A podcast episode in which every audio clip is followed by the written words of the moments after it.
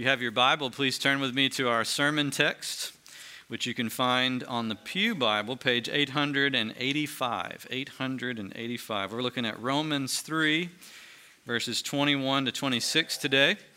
In this summer series, we're looking at the theme of salvation and all the various parts of it according to the Bible.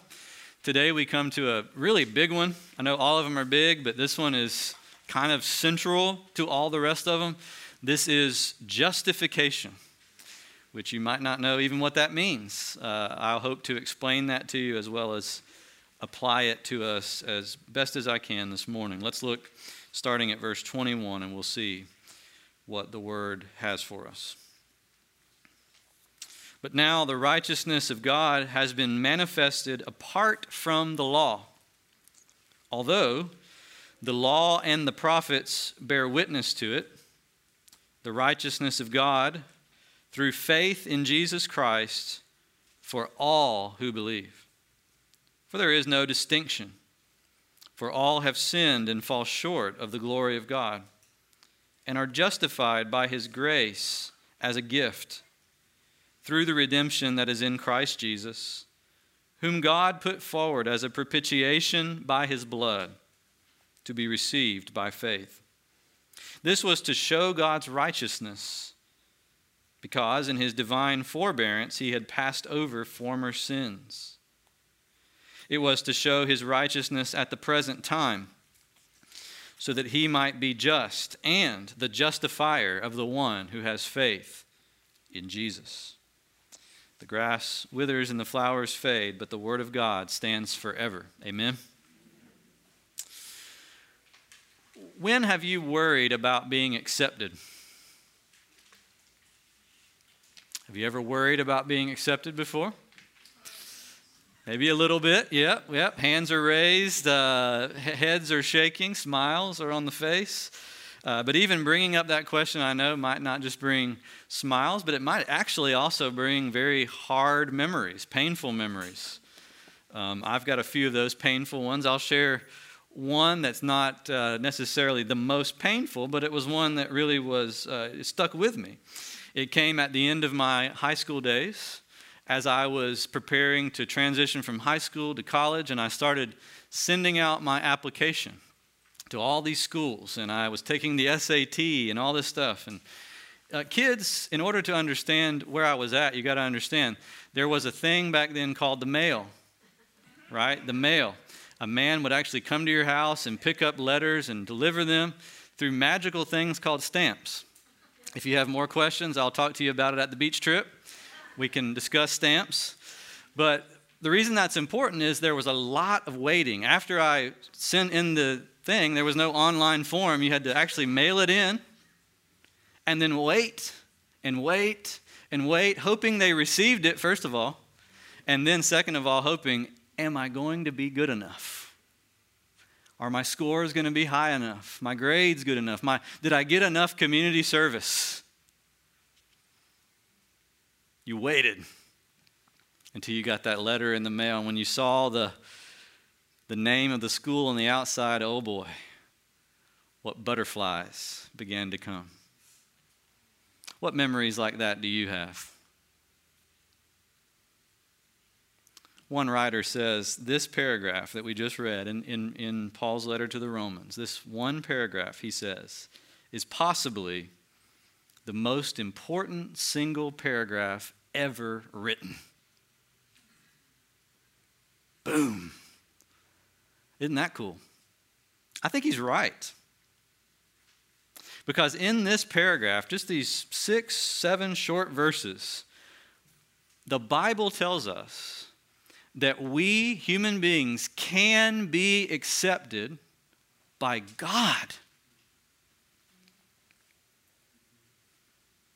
Did y'all hear me?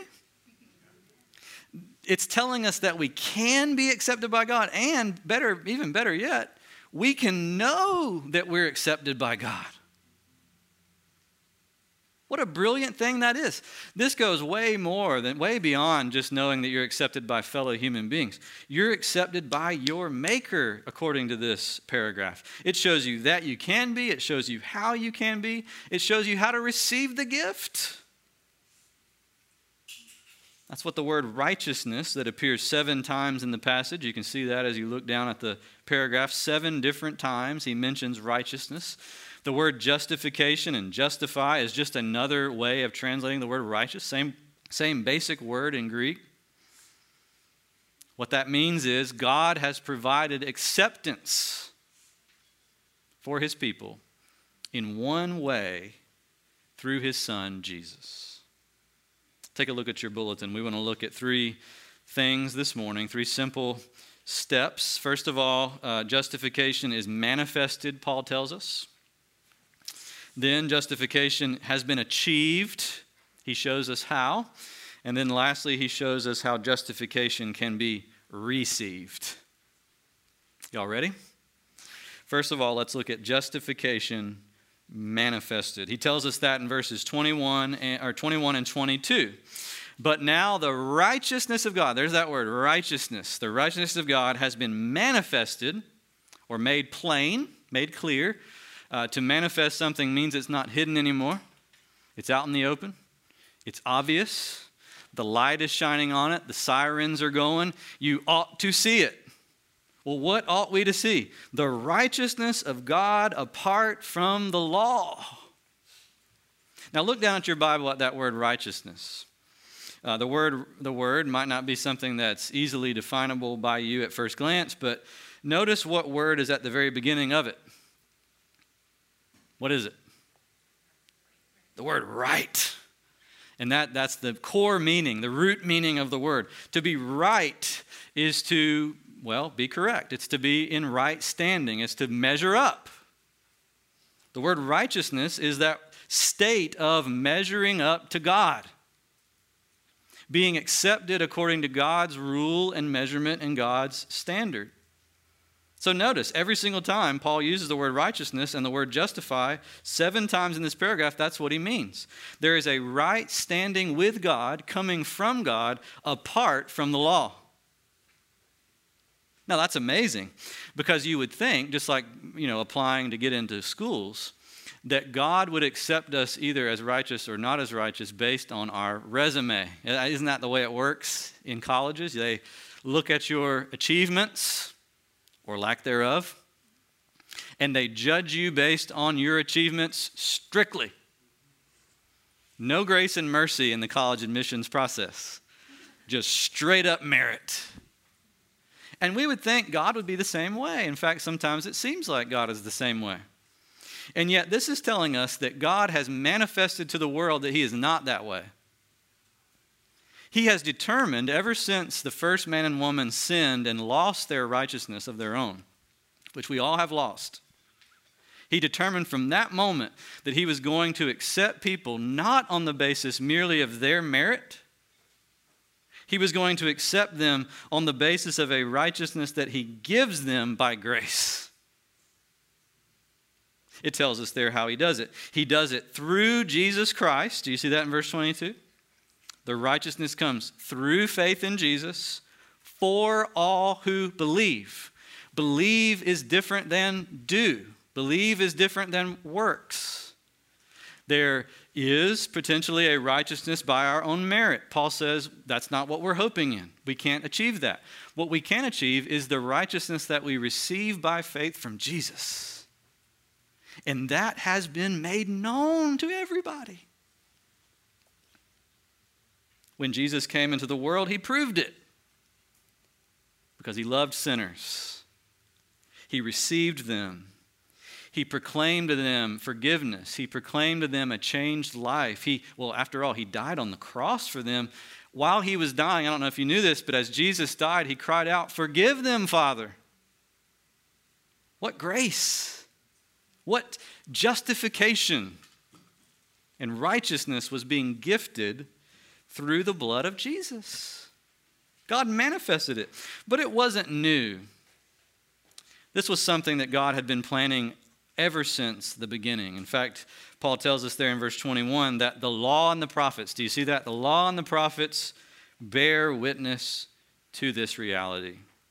Notice how law and prophets have a capital L and a capital P there in that verse, because those two words together stand for the whole Old Testament, The Law and the Prophets, part one, part two of the Old Testament.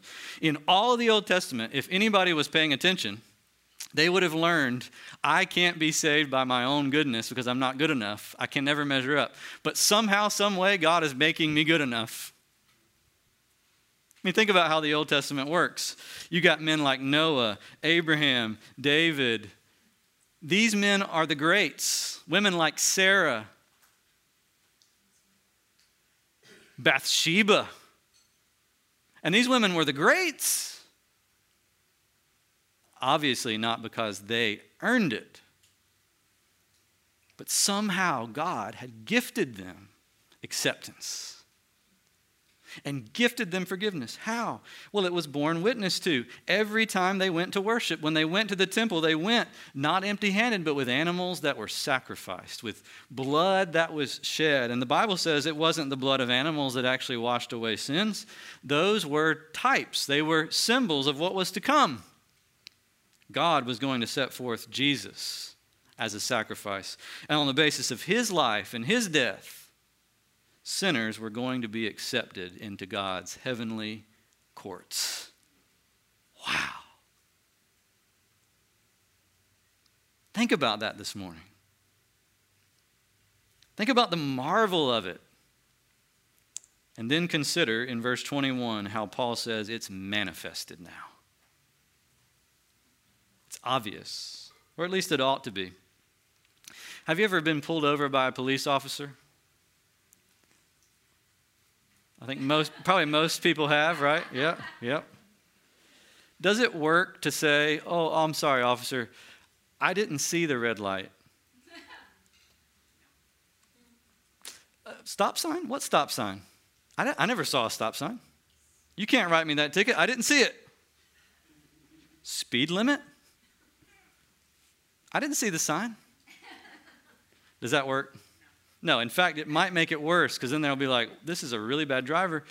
They don't even see the red light. Literally, it's hanging on a string right in front of you. And it's red, glowing. It's manifest. When something is manifested, that means there is no excuse for living like it's not true. There's no excuse for ignoring it. And yet, isn't it right that oftentimes we and many people in our society and culture live as if this sentence is false? Say, how do we do that? Well, number one, we do that because every time we think that righteousness, goodness, is something that I can define for myself, rather than getting it from God, I'm living like the obvious is not true. Aren't we pros at that in our society and culture? That might not be wrong for you, someone will say, but it's wrong for me. Or that might not be right for you, but it's all right for me. I don't feel like it's wrong, therefore it's not wrong. What are we doing there? We're pretending like we are the judges of righteousness, as if it came from us, as if we had some authority to give it. The Bible says somebody who thinks that way, just frankly, at the end of their life, they're going to be put to shame. That's the frankest way I can say it. You will be put to shame because you will stand before the God of all righteousness, and your definitions won't fly in front of him. We do it another way, too. Every time we pretend as if we can measure up to God's righteousness on our own, we live as if the manifest were not manifest. And this one I think most of us can relate to.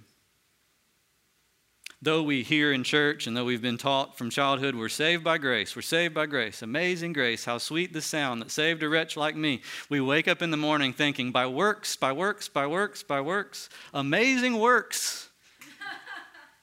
How hard the effort that saved a basically good person like me. Isn't that our hymn? Listen, according to this, there is nothing more offensive to the Lord God than for us not to believe in the gift of forgiveness and acceptance by grace. You insult God by seeking to present him with a righteousness of your own, either self-defined or self-proclaimed met.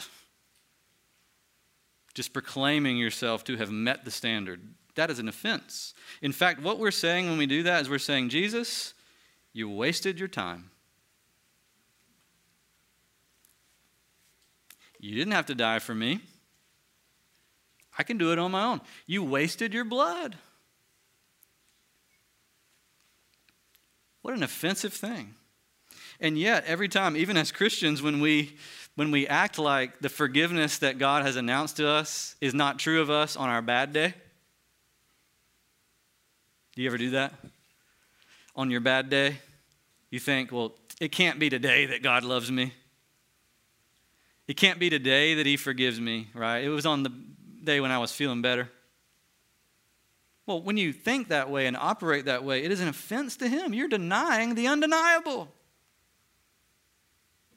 Jesus gave himself up for you out of love, that you might receive the same love of the Heavenly Father that he has known forever. Wow. Are you trying to deny what has been clearly manifested? Let's look at the second thing here. Paul helps us to see that justification was not just manifested, it was achieved once and for all. Once and for all. He tells us in verses 21 all the way to 26, the whole rest of the paragraph, various aspects of the cross of Jesus Christ. He describes it very plainly. And he makes it clear that what Jesus did on the cross forever seals the justification of those who believe. They are made and declared righteous before God forever, based on what he did that day 2,000 years ago. So, to give you an illustration, going back to when I was at the end of my high school, I was applying for all these colleges. I was nervous about going to college, but I'll tell you one thing, after the graduation that I was never nervous about again, and that was passing high school. You know, I've never once worried about passing high school since that day. That glorious day on 2002 when I walked across the phosphate bowl and received from Mayor Hatch's hand that beautiful paper that says, done. I know it doesn't say done, but basically done, completed, diploma, certificate of completion. You've passed it all. You do not have to go back and do it again. I've never once worried about Algebra 2.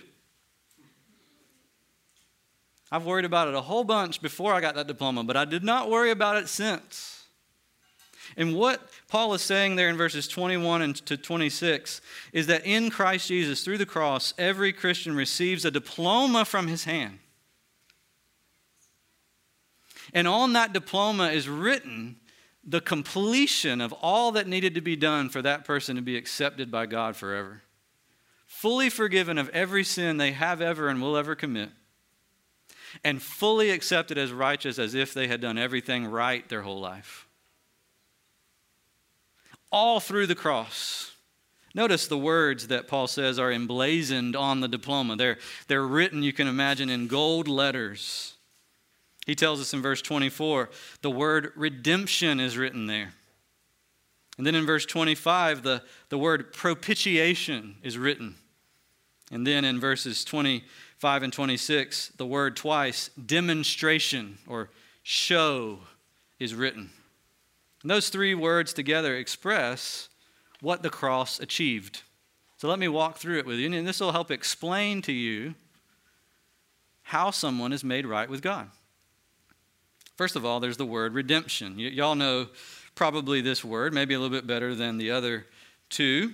When you go on to your Amazon account, you may hit the word redeem a gift card. Well, tell me, what happens when you hit that link? And you type in the code. What happens? All of a sudden, I love watching it, right? The numbers go up and boom, you hit the number and you've got that money to spend. It was money already paid for, which is now being released and set free for you to use however you want to use it. It's a beautiful thing. Well, in the Bible, it's the same idea. To redeem is literally to pay a cost that results in freedom. A cost has been paid on the cross, Paul is saying, in Jesus Christ. There is redemption. Looking now at verse 24. There is redemption in Christ Jesus, meaning now that he has paid the cost, we get to go free. We are justified, verse 24, by his grace as a gift. We're declared righteous. Our sins no longer hold us captive. We're not slaves to them. We're not slaves to guilt or shame or any of those things. We are free because we know that in heaven there is a voice that says, "You're mine. You're accepted." I mean, imagine it. Imagine knowing before you ever get there what God is going to say to you on the judgment day. Don't you want to know that? This is why this is the single greatest paragraph ever written, because it tells you how. You can know that God is going to say, if you're a believer in Jesus, you know God is going to say, "Welcome, you are mine, I bought you. At the cost of my son's blood, therefore you'll never not be mine again. Into the ages of eternity. You have been redeemed, purchased, bought, you're mine." Wow. Now look at that second word. It gives us even a little bit more indication. This is also written on our diploma of salvation. It says propitiation. And now this is one you don't click on the internet. And you've probably never, ever used this word a day in your life. But you've done it before. You have propitiated before. Let me tell you how. Husbands, when you do something wrong and you make your wife mad, you may decide to stop on the way home and get her something nice to smooth things over. Do you ever do that? Some flowers, some roses, whatever it is, chocolates. Take her out for dinner. Wives can also do this sometimes to husbands. When you do that, you are offering a propitiation. That's what the word means. The other person is angry with you and you know it.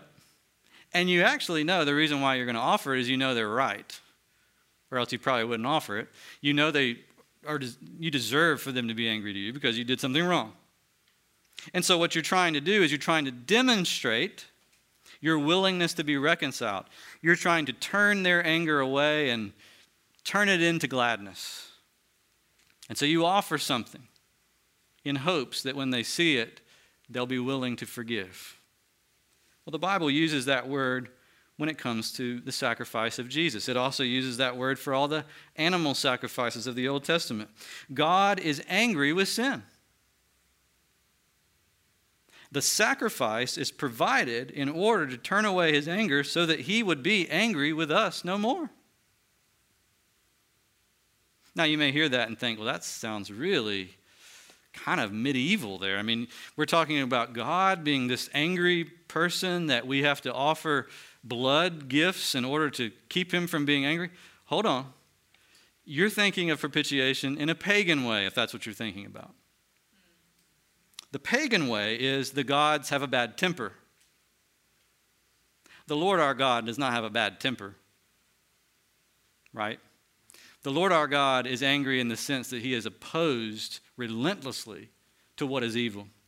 It's not a temper. It's a settled opposition to what is against him. That's different. In the pagan view, we human beings offer something small in order to change the mind of these tempestuous gods that we can't control, but we're trying to control them by giving these different types of sacrifices. The Bible doesn't say that is ever what we do. In fact, it says here that it's not we at all who offer the propitiation to God.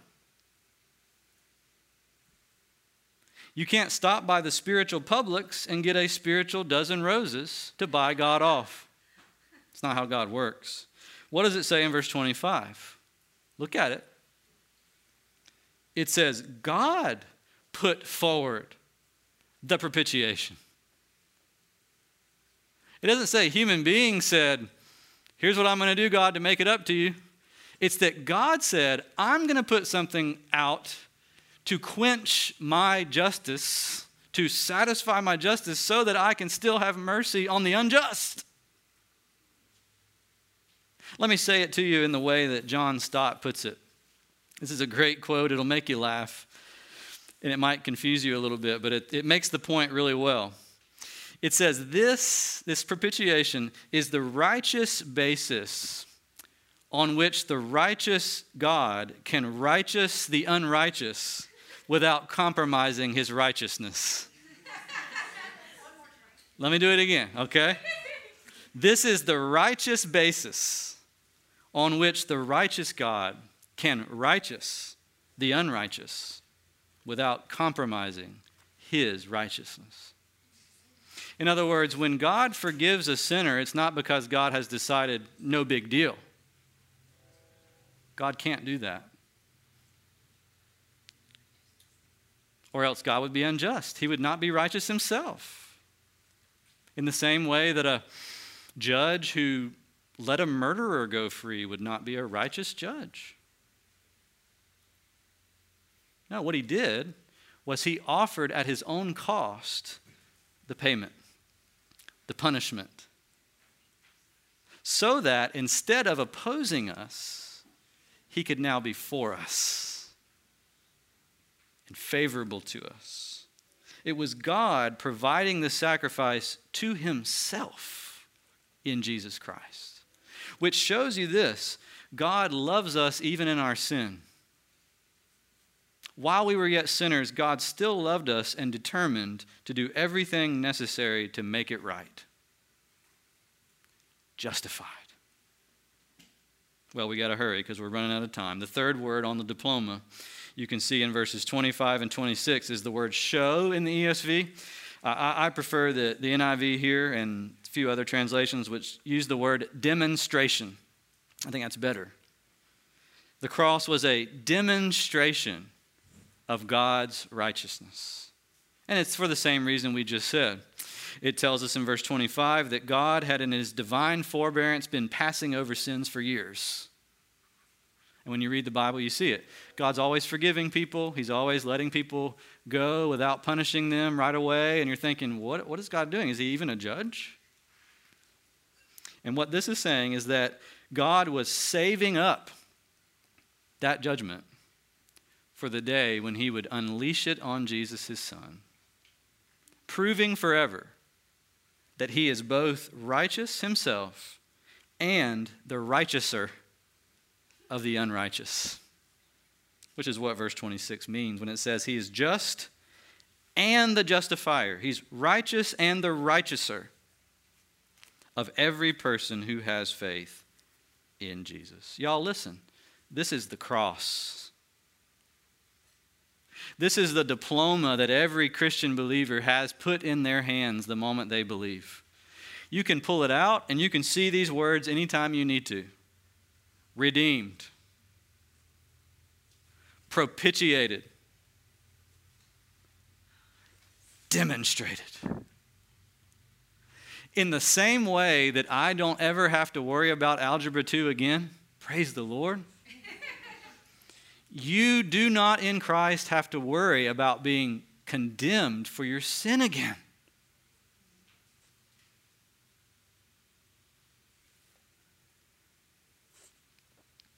Think about that. Marvel at that. When the hymn says that we should survey the wondrous cross, that's what it means. Do y'all know that hymn? When I survey the wondrous cross on which the Prince of Glory died.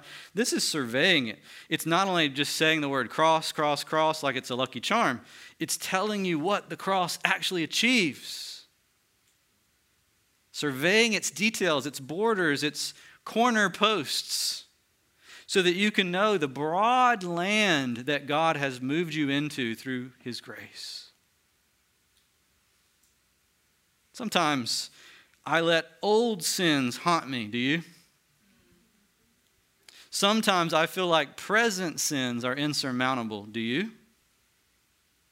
Sometimes I'm such a worrywart, I even worry about future sins that I may commit. Do you?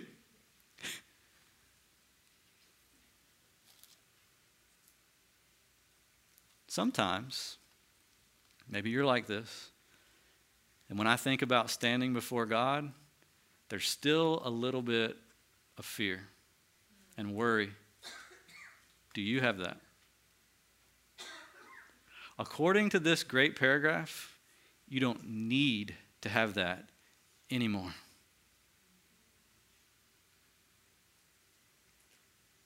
It does not have to worry you and haunt you and hound you. Instead, in its place, you can receive the gift of righteousness in Jesus, which you know will be and is accepted before the great judge of all. What a diploma. What a diploma. My past sins are no more relevant to my eternal destiny than the Pythagorean theorem is relevant to my passing high school anymore. It's already done. Not sure if you're listening, because that's good. That's why this is called gospel. Good news. Now, last thing, this will take just a few minutes. Justification must be received, though. And you've heard me say it a few times throughout the sermon. If you have faith in Christ. If. And that's an if. God has given his son up for us. God wants the gospel to be proclaimed to every creature, and I'm proclaiming it to you now. But every person must receive Christ as their Lord, as their Savior, in order for this justification to become a reality. Before we receive Christ, we might think we're okay with God, but we're not. And probably in our clearer moments, we know that deep down inside.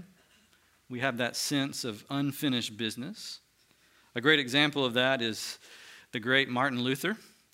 Martin Luther was, a great Christian in history, but before he discovered this truth about justification, he was a mean, grumpy monk. Not to say all monks are mean and grumpy, I'm not saying that, but he was one that was mean and grumpy because he believed that he had to earn God's love. And so he spent all his days, beating himself up, and he confessed so many sins to his priest that his priest got bored and told him, "Martin, you're making stuff up at this point, and it's not even interesting. Like, next time, bring me a sin that I actually want to hear about. Make it a little racier." That same priest later asked the miserable Martin, "Martin, why are you doing it this way? Don't you love God?" And Martin, in a moment of honesty, brutal honesty, said, "Love God? Sometimes I hate him." Why do you hate God? Because God has this standard, Martin said, righteousness. And it's so tall and it's so big, I can never reach it. I'm always trying to reach it, and I can't reach it, and I know it. And I despise him sometimes for it. How could he require of me what I cannot offer? The priest goes, "Oh, okay, I see." You know what he did? He said, "Martin, I've got an idea. Next semester, you're going to teach the book of Romans to a group of students at the college across the street, down the road. Have you read Romans?" Martin said, "No, I've never read it." "You might want to start there, because you're going to teach it." Martin Luther began to read it in chapter 1, verse 17, and chapter 3, verses 21 to 26, hit him like a lightning bolt from heaven. He said, when I discovered that righteousness of God wasn't just a thing I had to measure up to, but it was a thing that God gave me by grace. He said it was like heaven was opened and I was born all over again. He spent the rest of his life actually turning Europe upside down with this message, because not many people knew it either. Because we are so painfully, willfully ignorant of those things that should be manifest to us. And so I plead with you, don't be willingly ignorant of it. God does not deal with us as our sins deserve. God in Christ has given us full forgiveness, full acceptance forever. Jesus said, 2 men went to the temple at the same time to pray. The first man was a Pharisee, very religious. The second man was a tax collector, very irreligious. They went at the same time. They both prayed in the same way. They stood apart by themselves, standing up, praying. That's where the similarity stopped. The Pharisee stood by himself because he thought no one was worthy of him.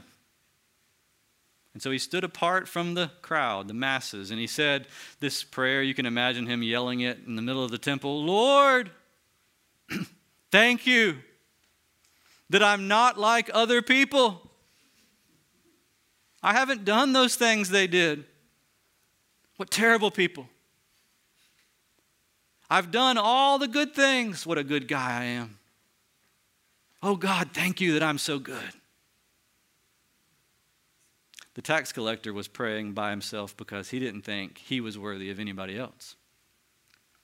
He stood there with his head down, beating his chest, Jesus said, saying, Father, Lord, have mercy on me, a sinner.